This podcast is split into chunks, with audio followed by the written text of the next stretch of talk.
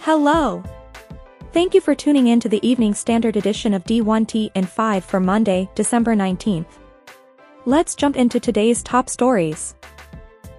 Former Auburn slash Ole Miss slash Texas Tech slash Cincinnati football head coach and current U.S. Senator Tommy Tuberville tells Sportico he does not foresee a federal bill passing the next Congress that would include an antitrust exemption for the NCAA. He explains, we've got to take care of all these recruiting possibilities first, and once we get through this we would like to stay out of it.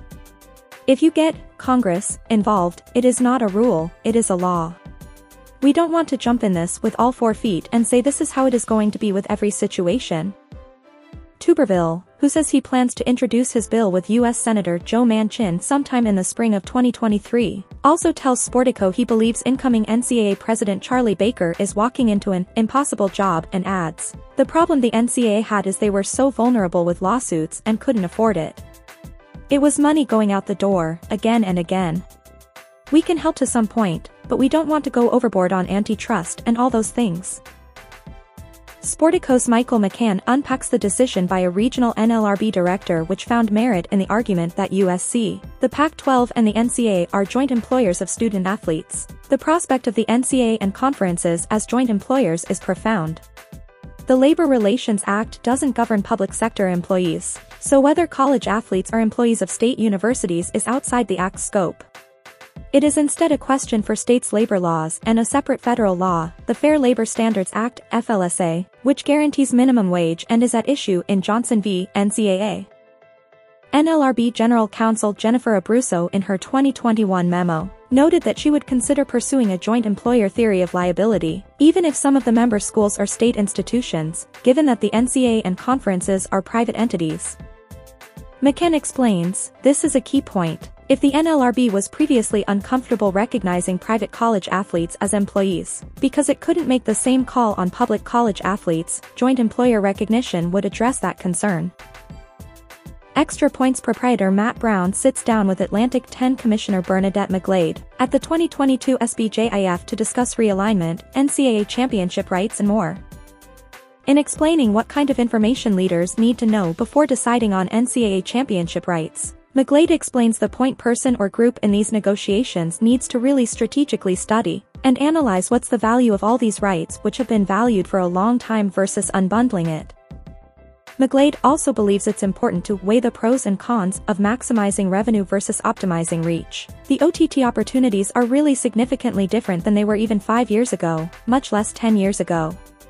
Again, it depends on what kind of distribution, what kind of access to the fan base, where can the inventory be distributed, and then, obviously, money is the cash king, so to speak, and that really is the engine that drives a lot of the other programming that can be offered through the association.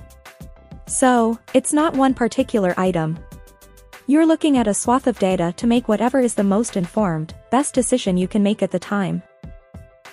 Big West Commissioner Dan Butterly joins D1 ticker slash connect Steph Garcia Psychos to talk about several conference-wide efforts to enhance the student-athlete championship experience, including the addition of new championship events for softball, women's volleyball and baseball that will provide every Big West sport a postseason championship by 2025. Butterly also highlights the league's forthcoming men's volleyball preview show hosted on ESPN+, a first-of-its-kind event for the sport. Additionally, Butterly offers his thoughts on newly named NCAA President Charlie Baker. This is a time where change will happen rapidly. We just have to grab onto the rail and prepare and find solutions to the challenges we face and I think we're going to get there. Harvard AD Erin McDermott and Yale AD Vicky Chun sit down with D1 ticker slash athletic director Steph Garcia Psychos at the annual Women Leaders Convention to discuss leading their respective institutions in one of the country's oldest rivalries. Recruiting administrators to the Ivy League, what types of mental health resources they're providing for their departments, how their student athletes are engaging with NIL opportunities and why it's so important to lift up women in the industry. When determining fit for administrators who want to come to campus, McDermott explains it's getting at their why.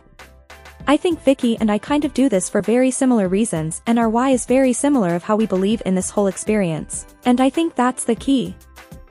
It's not so much necessarily where they've been, where they're coming from, what their past experience has been.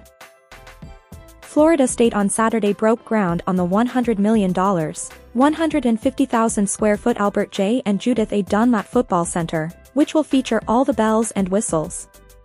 Interestingly, FSU President Richard McCullough remarked during the groundbreaking ceremony, other universities are struggling with budgets and enrollments. And struggling with athletics. We are not. We are one of the few universities that is rising up in academics, and at the same time, with a goal of winning national championships in every single sport. The facility is expected to be completed in the next 18 to 24 months.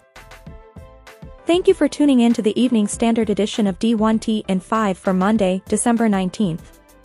We'll see you back here bright and early tomorrow morning.